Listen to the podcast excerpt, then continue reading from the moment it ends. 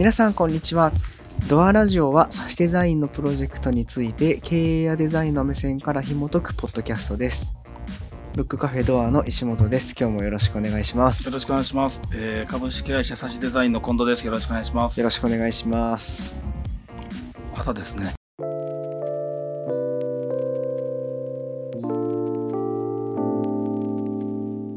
朝ですね諸事情ありで朝の9時からねその諸事情、諸事情って何だっけ？なんか諸事情。いやあの先週末にちょっと予定してたんですけどあのあちょっと打ち合わせが白熱しすぎてあ、僕のね？そうですそうであ、申し訳ない。す時間がなくなってしまったという申し訳ない。いえいえしょうがないね。そうなんです 朝の9時からはい撮っております。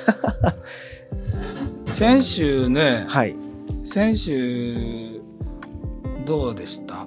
どうでした？で、まあ、僕はね、ちょっといろいろと考え事があってね、はい。よかったんですけどね。うん。先週どうでしたか？忙しかったですか？先週はでもああのー誰がおもろいねんって話なんですけど、うん。なんか自分的にですねうん。こう成長を実感する1週間だったなっていうまあ、感じがしてて。いやこれ本当に今日はあの実はですね昼からあの、社内の人事効果的な面談が。あるんですねそうです、そうです。でそれに向けて週末考えてたんですようん。僕あの棚卸し棚卸しであの自分がやってきたことを振り返るうん。棚卸しするのめっちゃ好きでうん。この半年間は棚卸ししてたらうん。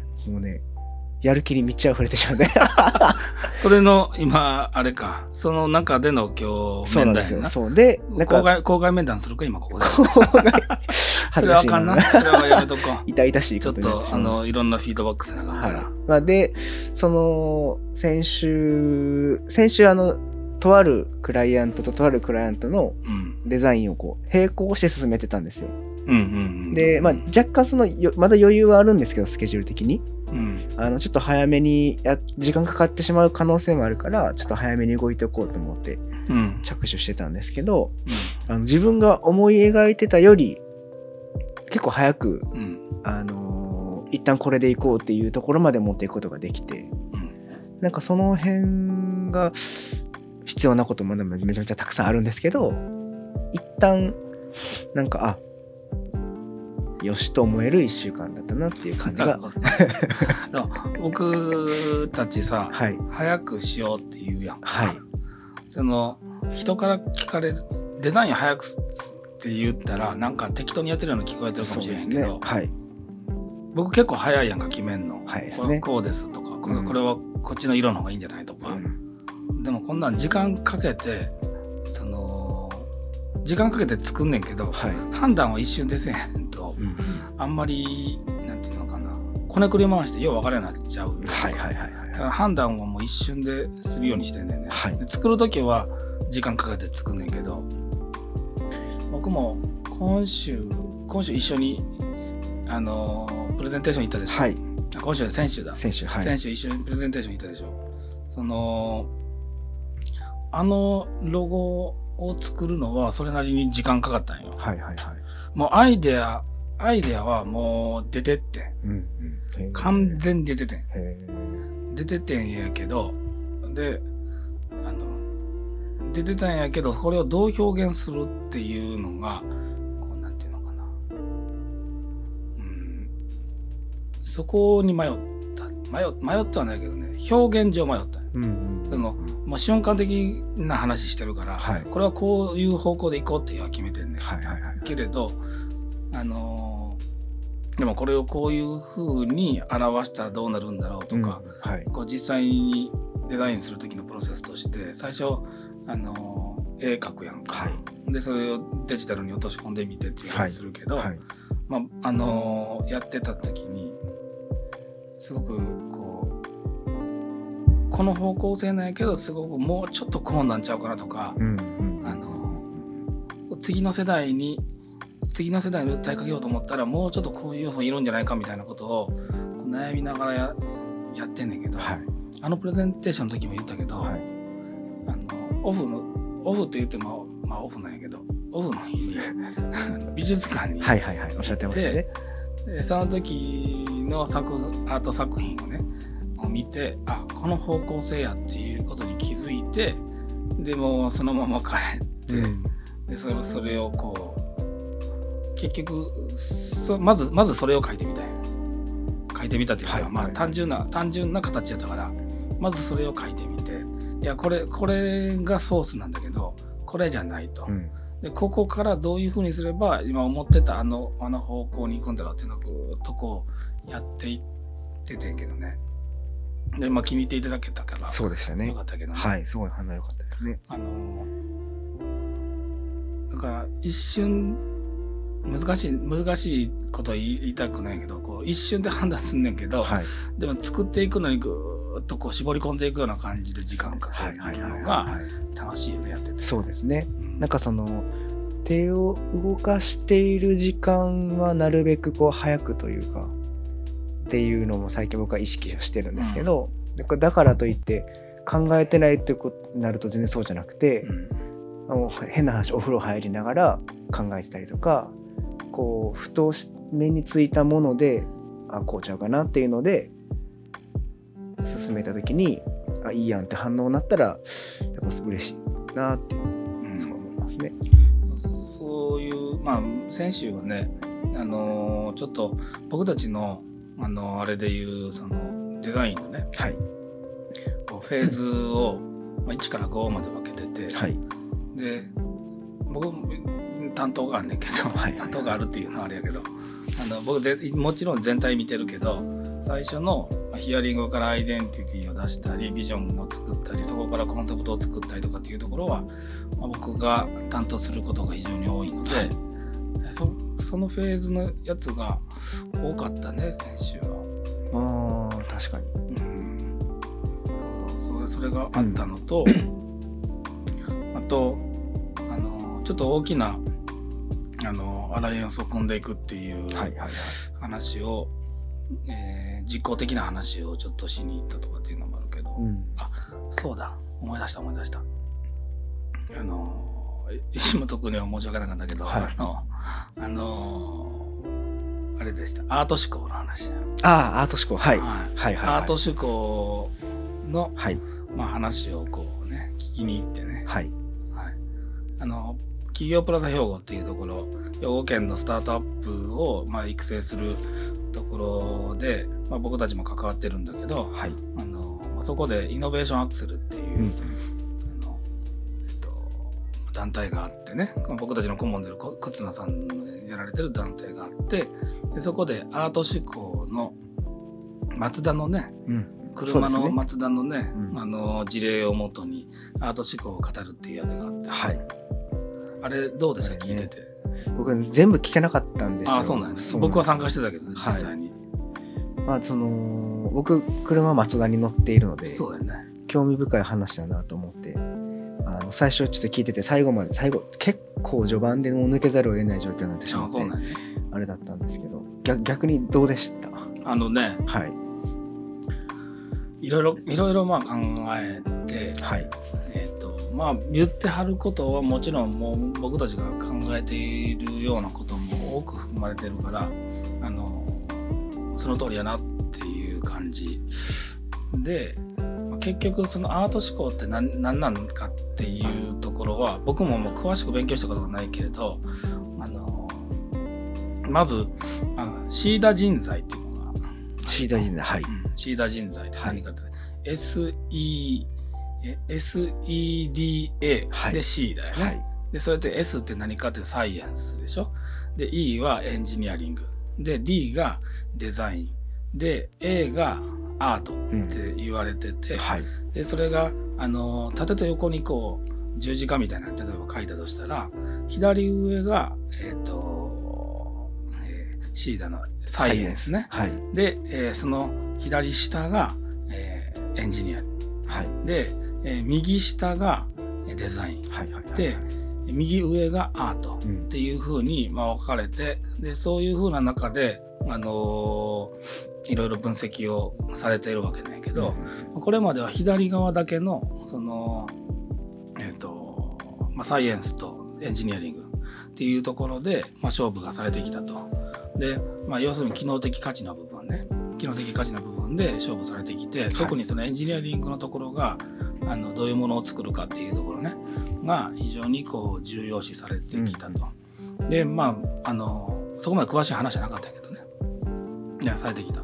でただやっぱりそのデザインっていうあの情緒的な価値っていうところについてやっぱりあの訴えかけなければ、うんこの物余りの時代の中で選ばれにくくなってるよねっていうのでまあ、デザイン思考っていうのが生まれてきたよね。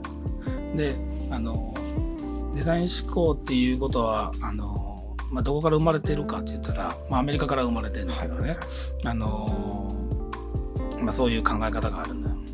で、まあ、アイデアっていうところがあって、まあ、それがそこの、えー創業者の人が広めようというような形で進められていろんな大学でもされてるんやけど、あの、えっと、その中でやっぱり今学術的に語られてるデザインっていうのがあの消費者のニーズにしっかりこう感覚的に合わせていくっていうようなあの、まあ、僕の言葉じゃないけどあのそのそこの中での言葉としては消費者に迎合したようなっていう風になってたよね。はい。でまあ要するに顕在化しているその機能的価値の部分で求められているニーズをもっとスムーズにもっと感覚があの気持ちよく使えるようなものっていうので、まあ、デザインっていうようなことの文脈が使われてた、ねはいはいはい。であのそれすらもあの日本の企業はなかなかこううまくいってないと。はい。でなんだけどさらにその先のアート思考のところに行くんだという世界はね。でというような話なんやけど、うんうん。あのーまあアート思考ってそこで何かって考えたらやっぱり、えっと、端的に言ったらねそのこそのものだったりそのことについてまあことの方が強いかな。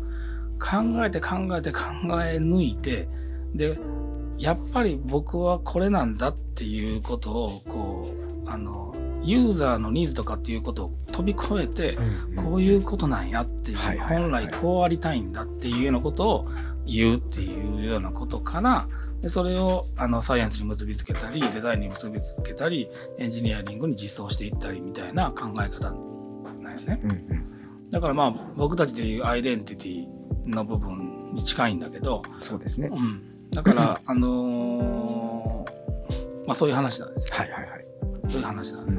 うん。あの、まあ、例に挙げ上がってたのは、はいはい。まあ、分かりやすいところで言うと例えばアップルうん。があると見てましたね。うん、うん。でアップルとサムスンがあると、はいはいはい。でアップルとサムスンで SEDA で言ったらあのほぼほぼあの SED まではもうほぼほぼもう近いレベルまで来てると、うんうん。なんやけど A の部分があのアップルにはあるけれどもでもサムスンにはないと。要するに哲学の部分がはい。こうありたいっていう部分がまだまだやっぱりサムスンにはなくてうん。消費者が求めているものをより機能的によりあのスムーズに気持ちよく作っているっていうような話やってる、はいはいはいまあ、こういうこういう、まあ、それをマツダの自動車に落とし込んだ、まあ、そういう話だったんですよ。なるほどなるほど。うん。うん。うんうんなんとなくわかりますか？あはい。なんとなくあのーあれですよね。えっとマーケットインとプロダクトアウトとかってあるじゃないですか、うん。そういうビジネス的に言うとそういうような領域の話ですよね、きっと、うん、あえっ、とちょっとちゃうんですかかねいやもうすえっ、とねマーケットインとプロダクトアウトの話はまずプロダクトアウトありきなんやんか。はいはいはい。あのこういうプロダクトがあってこういうプロダクトを作る作っていった先にあの、まあ、物から走っていった市場開拓っていうのが、うんうんうんそのプロダクトアウトで、はいはいはい。それじゃあダメやんっていうので出てきた考え方がマーケットインなんうんやうん。で消費者ニーズはこういうふうなことなんですよっていうことを分析した結果でこここまではやっぱりねそのデザインの領域も含む学術的には含まれていると思うんだけど、うんうんその今今言っているアートっていうところは何かって言ったらあのうんビジョンアウトというかアイデンティティアウトというかあの超プロダクトアウトというか、はいはい。その一周回ってうん。すごいこうプロダクトアウトの次元がさらに高まったみたいなそう。そうそういうようなイメージですかね。うん、ただなんかその売れそうなものとか そういうことではない。うんうん。はいこうういうものがなんとなく欲しいなっていう感じじゃなくて、うん。もう考えて考えて癖になるぐらいこのこと考えてると。いうようなことやってね、ん。でそこで僕もいろいろ考えてんけど、はい。あのメモってるのも覚えてるけどいいろいろこう考える中であのそれしかも手で作っていくと、はい。っていうような話があった。あの松田に関して、はいはいはい。そうですね。でそれはあの、まあ、クレイモデラーの方たちがあ、はい。のこうずっとこう手で作っていきながらっていう話で思い出したのは工芸の話を思い出した。工芸品、うん。工芸とデザインの違いみたいな本もあって、えー。そのマスにあのマスに対してというかたくさん大量に作れるものとして企画されてるのはデザインとして多いねんね。うん。はい。であのーまあ、一つ一つ、まあ、一品物までいかないけれども、まあ、それの、あのもう少し、えー企画を作っていってっていうのは、まあ、工芸に近い,、はいはい。だから境目ってなかなか言いづらいんやけどデザインと工芸の間にあるようなものもあるし、あの例えば分かりやすい例で言うと、はいかえっと、鳥かごとかねはいしょあの職人さんがあはいはいはい技術を持ってこうやられてる、もうこれ工芸っぽいやんか。はいで、えっ、と、何がやだろうね。あの、うん難しいね。難しいなデザイン。うん例えばうん、はいあの、イッタラとかの、あー。マグカップとかあるはいはいはいはいはい。あれデザインっぽい。そうですねで、それ、あ、あの、カットリカゴやめよう。あの、えっ、と、工芸の方行ったら、あの、お茶の器器だったりはいはいはいはいはい。こう工芸。工芸ですね。工芸まあ、こうこういう違いがはいはい。あると。はいはいはい。であのコカ・コーラのはい。ガラス瓶とかあるやんか、はい。はいはい。あれはデザインと工芸の間にあるんね。ほう。そうそういうこと言ってる人もいたと思うんだけど。へえ。そのあれああれはなんかそういう部分があるんだろうと思ってちょっと話がずれたけど、はいはいはいはい。そのえ何の話してたっけ？えーっと工芸の話工芸を思い出したそうそう工芸を思い出した それは工芸って何て思い出したかって言ったら、はい。その柳宗理さんって知ってる？あえっと刀鍛冶の方ですか？刀鍛冶じゃないんやけどあれ？違った。あのバタフライスツールっていうのを作ってたりとか 全然違う。あの G 型もの刺しあの醤油刺しっていうのを作ってたりとはい。か、恥ずかしい。あの勉強しとこう。はい。柳宗理さんっていう、まあ、巨匠の方はい。はい。がいらっしゃるんで。すで柳宗理さんのお父さんは柳宗悦さんっていう人で民芸活動をされてた人なんやけどあのもうその、えっと息子さんだったと記憶してんねんけどね、はい。で手で作らはるわけよ。やっぱりモデリングを全部手で作って。手で作ったやつをこう出していくっていうようなデザインのスタイルだよね。だから工芸非常に工芸に近いようなデザインされるんやけどあのその人のことを思い出したんや。うん。松田のあの話を聞いてはいはいはい。でその中で柳総理さんはどういう人やったかと考えるとやっぱりこう手で作っていく中で良き生活者であるというかね。こういうふうに生活すべきだろうというような感覚を受けたよね。であの感覚を受けたとかそういうふうに言われてるね。わか見た？わかった？あの名前のね漢字の並びは見たことあったんですよ。はい。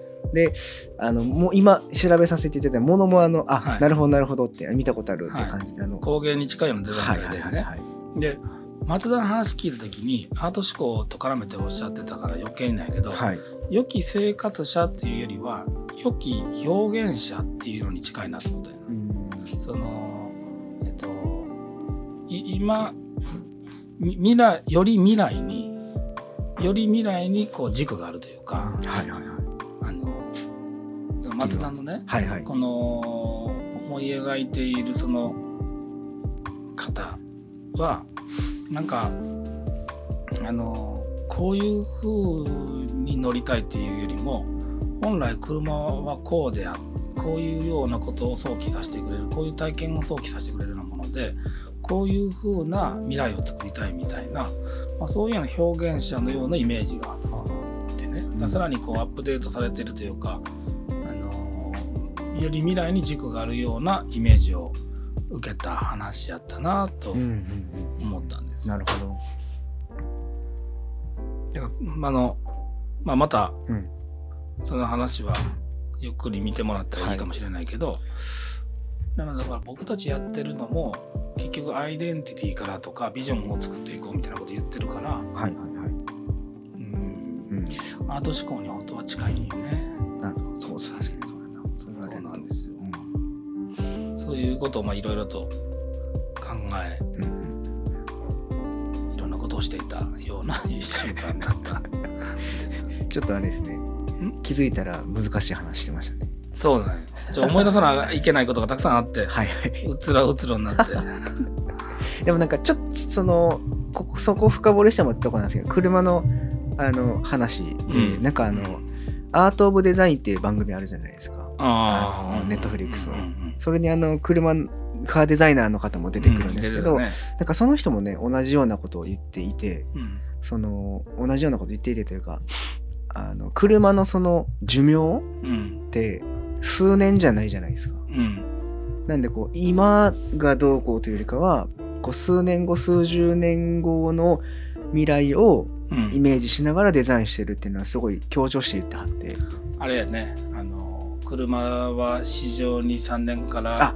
6年ぐらいあってそうですそうでです。そこからさらに何年でとかっていう話ですそうです。乗るのが何年間だから、うんその数十十数年ぐらい先を見てデザインしないといけないっていう哲学を語ってらっしゃって、あの人はシボレシボレやったか。な。えーシボレいや結構なんかいろいろマセラッティとかもやってたりとか。あ今はね。ね。今はフェラーリグループになってるから。そうですね。うん。そういう方ですよね確かに。そうだね。そういいうなとちょっと車は僕はあんまり詳しくないから。あれけど、えでもそういう1週間でしたよ。僕はそのそのことをいろいろ考えながら過はいごしてました、はいなるほど。なんかまとまりのない話でしたねまあでもアート思考は勉強したいなと思ってるので、いやなあれはでもねあれはというかまあいろんなことはそうなんやけど、はい、ほぼこういう方法やっていうのがああるんやけど、はあ、はけどそれをいろんな角度とかいろんなところを強調どこを強弱をつけて言うかなんやけどでもあのー他の理論もほぼほぼ似たよ似通っあたこと言ってあーはいはいはい。なるほどなるほど。ると思いますよ。うん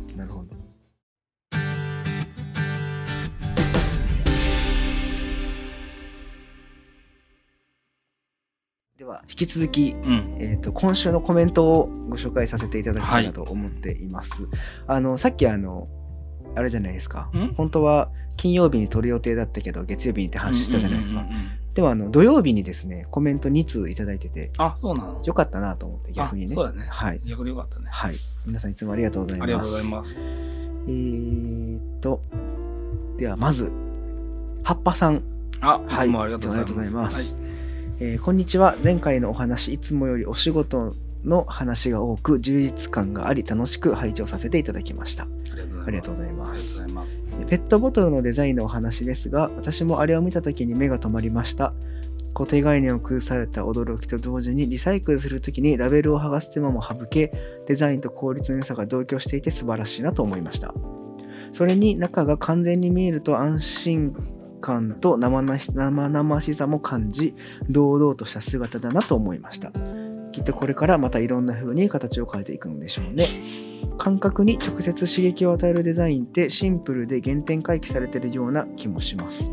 シンプルだからこそ難しいのかもしれませんが。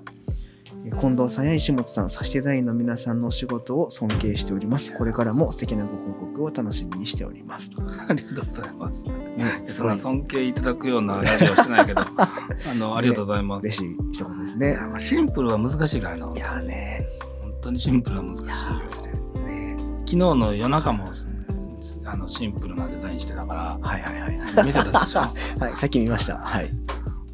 じゃあやっぱりそうですよね。難しいんよね。なんかね、手抜いてんちゃうかと思って。手は抜いてないよ。ねなんか、これのどこがみたいな話になりかねないじゃないですか。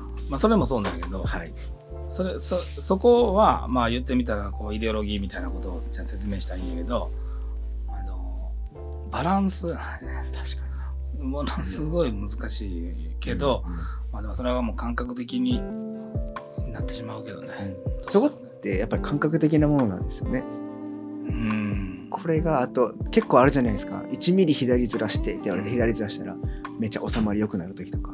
あるよ。あるじゃないですか。言うでしょ？はい、僕あれかっこいいと思って言ってんちゃう1 ミリとは言わないけど例えば3ミリぐらいこっちかなとか、なんかねあの0.5ポイント文字ちっちゃくしたらめっちゃ見やすいとか。なんか。かああると思うよ。なんかそのルールみたいなのは,、はいはいはいはいえもちろんそれは黄金比だったり白銀比だったりねいろんなものあるけれどいやうんまあでもこれの何が美しいんだろうっていうことを分解してよく見てる方かが問題だと思うな、ああなるほど。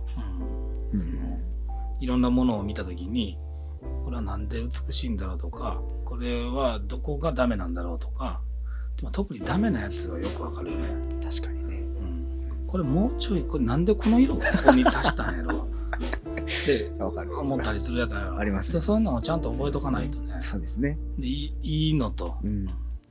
悪い悪いって言ったらあれやけどちょっと良くないのとはい。をこう行き来しながら、うん、見ていくような感じがするかな。そのこれ作った人ってなんでこうしたんやろうっていうのも考えるようにしてて何狙ったんやろうとかなんかそういう思うとあこれ絶対こうやみたいな気づいた時面白いなと思ったりしますよね。うんうんまあそその辺はね僕も伊達に20年ぐらいデザインしてないのでね。は い。いろいろ見てますよ。はい。うん。なんかありましたか？面白いデザイン。1週間。1週間で面白いデザインはねそうそう。そう ですね。すいません。ないないけれど失礼しました。いやいや。この辺かいや素晴らしい全部素晴らしいんだけど。はい。ちょっとこれやなっていうのなが。出てきてないな、まあ発表するほどの、うんでなんかねこの前僕電車で帰っててうん。あの電車の広告でうん。あの今の森永乳業さんのうん。マウントレーニアっていううん。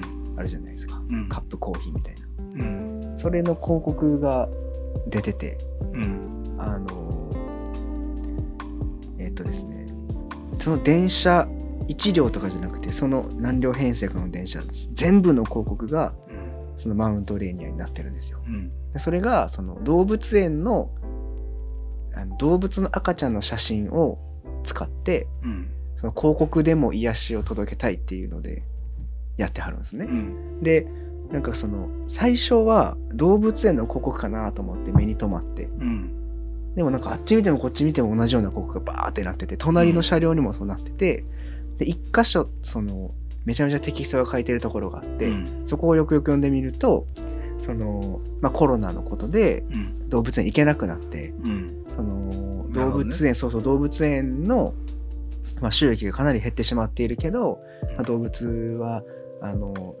生きていくために、うん。まあ、お金は必要、まあ、そこまでリアルに書いてないんですけど、まうん。あ、そういうこともあってあの動物園の飼育員さんに写真を提供してもらう代わりにあの収益の一部を寄付するみたいな。そういうようなその広告のスキームを立てていて。パッケージもそうなってるよね。パッケージもそうなってます。でそれがこうなんかすごい散歩よしを実現してる広告のスキームだなと思って、うん。その、まあ、デザイン自体はそんななんかこうあすげえみたいな感じではないんですけど、うん。なんかその発想とそれをやややり遂げた実行力とうん。なんかそのいろんな人のいろんな思いが見えるなと思ってなんかすごい共感して帰りにマウントリーには買って帰りましたよね。やっぱ買うよねはい、あそうで面白かったのが今みんなスマホ見てるじゃないですか電車で。うんでなんかの瞬間でやっぱほぼほぼみんな気づくんですよね。うんでキョロキョロキョロキョロししてあのまたこう自分の時間に戻るんですよ。うんなんかその様子を見ててあなんかこうあの何かを変えるだろうなと思ったんですよねこの広告は。あそそこまで思ったの？そうなんですよ。そこまで思ったんだねそうそうそう。だって僕マウントレーニアとか買ほぼ買ったことなかったですけど買いましたから、コーヒー好きやからねはい。まあ買おう。でもそういうそういうなんあのー参加したいとか、はいはいはい。共感まあ共感ないけど参加したいとか自分もそういう思いですっていういう消費はあると思うようん、あのかつてのボルビックみたいなあ1リッター4.0リッター、あはいはいありましたね。まあ、あれもそうかもしれんけど、まあ、でもそのことをちゃんと本当にその気持ちでやらなあかんと思うけどな、そうですね。あの反則反則としてやってたら、うんまあ、反則なんだけどあのその気も気持ちの方が強かったらあかんと思うけど、はいはいはいはい。うん、いやでも確かにそうだね、うん。えなんか思いましたね。うん。はい。まあ、僕のやつはちょっと考えときますわ。いやいろいろあんねんけどね。ね無茶ぶりしてすいませんでした。いやいや。はいでは引き続いてはい。とゆうさん。はい。はい。ありがとうございます。あのゆうさんはあれですね。あのアータイドであそうなんだ、えっと、そうですよ。コンパクもトボールと、はい、購入された方ですね。えっ、と、先日、主人とカフェへお邪魔させていただきました。あり。がとうございます。えー展示している猫の油絵を夫婦で交互に撮っていたら油絵に興味があると察してくださり そこにいらっしゃったロジャーさんが画家の木原さんを紹介してくださいました。はい。実は知ってるんですとアータイドを出すと申し訳なさそうにされてましたがえー逆に感動しました。お店の雰囲気もスタッフの方も素敵で近くなら絶対通ってると思います話は変わり以前投稿させていただいた時に話していた木原さんの油絵を購入したきっかけですが、えーアータイドではなくメルカリがきっかけになります。うんうん。ドローインを購入しているうちに夫婦ともども油絵が欲しくなり思い切って購入しました。うん。アータイドも私の一目惚れで即主人に購入していいか了解入れました。あ貴重なものだけど毎日使っています。ことですね。嬉しい。嬉しい。嬉しいですね。こういうふうにこう、ラジオだけではなく、はい。ね、アータイドも買っていただいて、来ていただいて、ね、カフェまで来ていただいて、木原さんのお話までして、ね。ちょちょうどね、僕この日いなかったんだよ。あそうなんです、ね、いなかったんですよ。これいつなんやろ？僕も知らないんですあのもうちょっと前です。あそうなんですね。あの僕も一応あの確認をしたんですけど、はいはいはい。そうです。知らない。あのうん。いや来られてるというあの話を伺って、はいはいはい。なるほどなるほど。チーズケーキだけでも食べて帰ってくださいと言ってチーズケーキを渡したような記憶があるんですけど、はいはいはい。あはのいやいやロロジャー偉いな。いいやそうですね。褒めといたんやけどね。そうそうですね。はい、素敵なのことというか褒めときましたけど。素敵な行動ですね、うん、いやでもね、うん。あの我々のカフェはね、はい。あの木原さんのカフェと言っても過言ではないぐらい確かに。飾ってるからね、確かに。はい、いろんな。い木原さん来てほしいな。いや来たいとおっしゃってたよ。木原さんに何かここでやってもらうっていうのは無茶ですかね。いや、いやそれは僕は何とも言われへんけど、それはもう井浦さんにお話を伺い、ね、ロイド、ロイドの井浦さんにお話を伺って、ね。木原さんが、あの、なんかやってくれるんだったら、やってほしいな。それはもう僕たちはもう、それは何でもやるよ。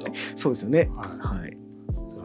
何でもやりますけども、はいまあ、でもこういうふうにね、来ていただけるのはもう非常に嬉しい。なんかね気持ちがつながってる感じしますよね。うん。嬉しいな。なんかね、でもこういうふうに、そのこれは木原さんからの、はい。あのご紹介、ご紹介っていうのは違うわ、つながりでなんだけど、はい昨日、一昨日か、一昨日も、あのえっと、まあ、名前は言うとラジオは言言わないけど、はいはい学生の、えっと、女性の二十歳ぐらいの女性のはいはいはい。子があの来られててで最初うちのあの夏希ちゃんのスタッフのね、うん夏希ちゃんと話してて、で近藤さんっているんですよねってなってで行って話してたんだけどね、あのそのその彼女は教育に興味があるって言ってでまあその紹介されてあのここにここに行ったら面白いよって言って言ってくださって、でまあお話ししててんけどこういうふうにまああのなんていうのかなあの輪が広がるっていうのはすごく陳腐に聞こえるかもしれへんけど目的地になりたいよねそういう意味でね。そうですね。うん。通りかかってなんか美味しそうなハンバーガーがハンバーガー今ないのかカレーがあるから、はいはい。ありそうやなと思ってお腹空いたなって入っていただける方も嬉しいし、うん。嬉しいんやけどでもまあわざわざ来てくださってるっていう。そうですね。ありがたいね。じゃああそこに行けばみたいなうん。なるのは嬉しいですね。嬉しいね、うん。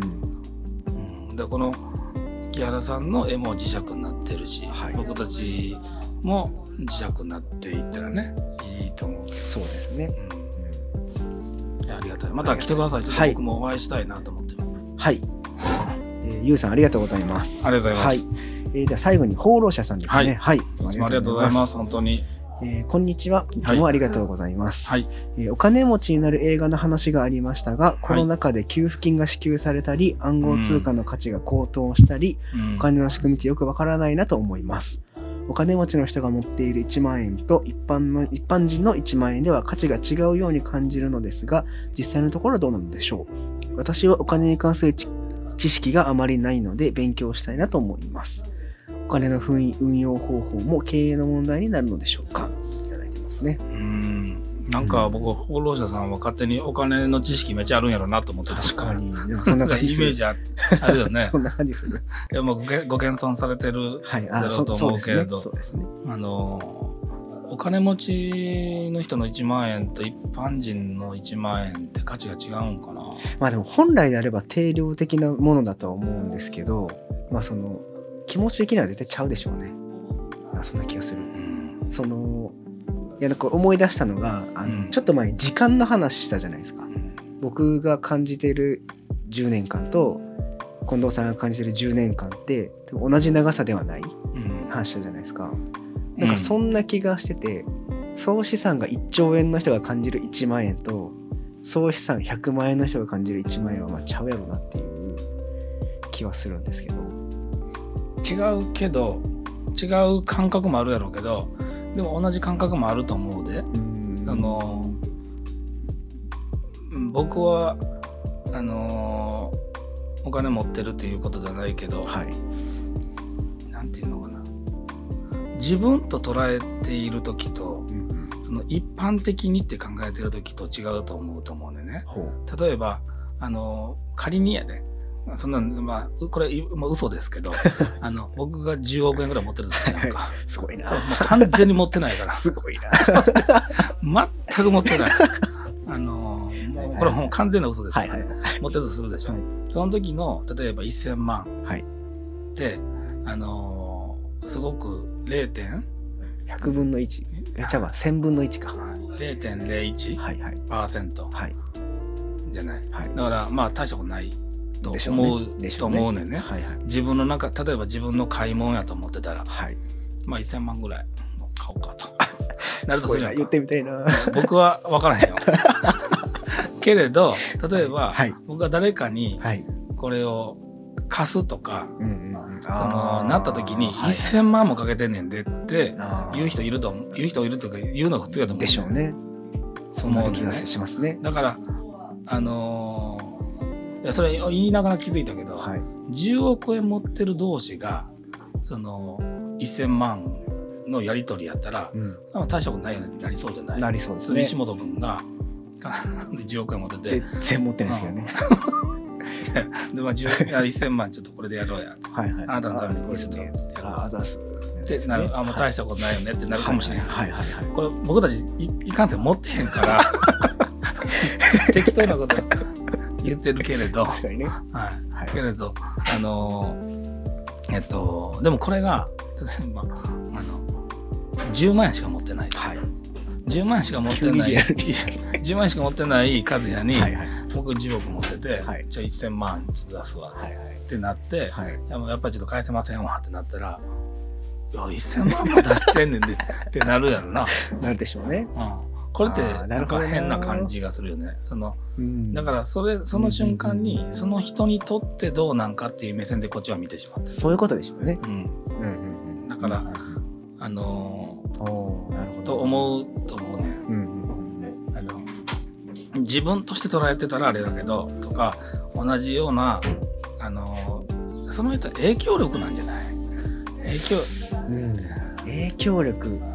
影響力なんかな。でもすごい流動的なもんですよね。うんなんかこう、例えば自分が今2万円の服買うってなった時に、その、T シャツ、例えば T シャツ2万円とするじゃないですか。うん。で、まあ、買えるか買えへんかはどうでもうんどっちでもいいですけど、2万かでなるじゃないですか、多うん、分。なるよ。た例えば、その、すごく大切な人の誕生日にうん。2万円の何かプレゼントあげるって全然余裕じゃないですか。いうん。や、もう2万ぐらい全然みたいな気持ちになるじゃないですか。うん。なんかその、そう考えると、人によってもそうでしょうし、状況によってもそうでしょうし、なんかこう、すごいお金の価値って流動的に変わりそうな気がしてきましたね今うん、あそれはさらにね貴金属の2万円と T シャツの2万円またさらにちゃうから、あそうですねそうですね、うん、うん。だからちょっとそこは難しい問題だからね。考えていこそうですね。うお金のことを考えるっていう時間もあってもいいお金について考える時間やりましょう。はい、いいかもしれない。めっちゃいいと思います。そのねその投資とかいろいろ話とかね、うん、まあごめんなさい。そろそろ、はい。今日はそうですね。次の予定が迫ってきましてはい。あのー突然知りけどもみたいになりましたけど あのー実はあのとある方にねあの課題もはい。いただいているのではい。それはえっと来週ですね。はい。はい。あのご紹介させていただけたらなと思いますので、はい、えーとでは今週はこの辺りで、はい。はい、ありがとうございました。ありがとうございました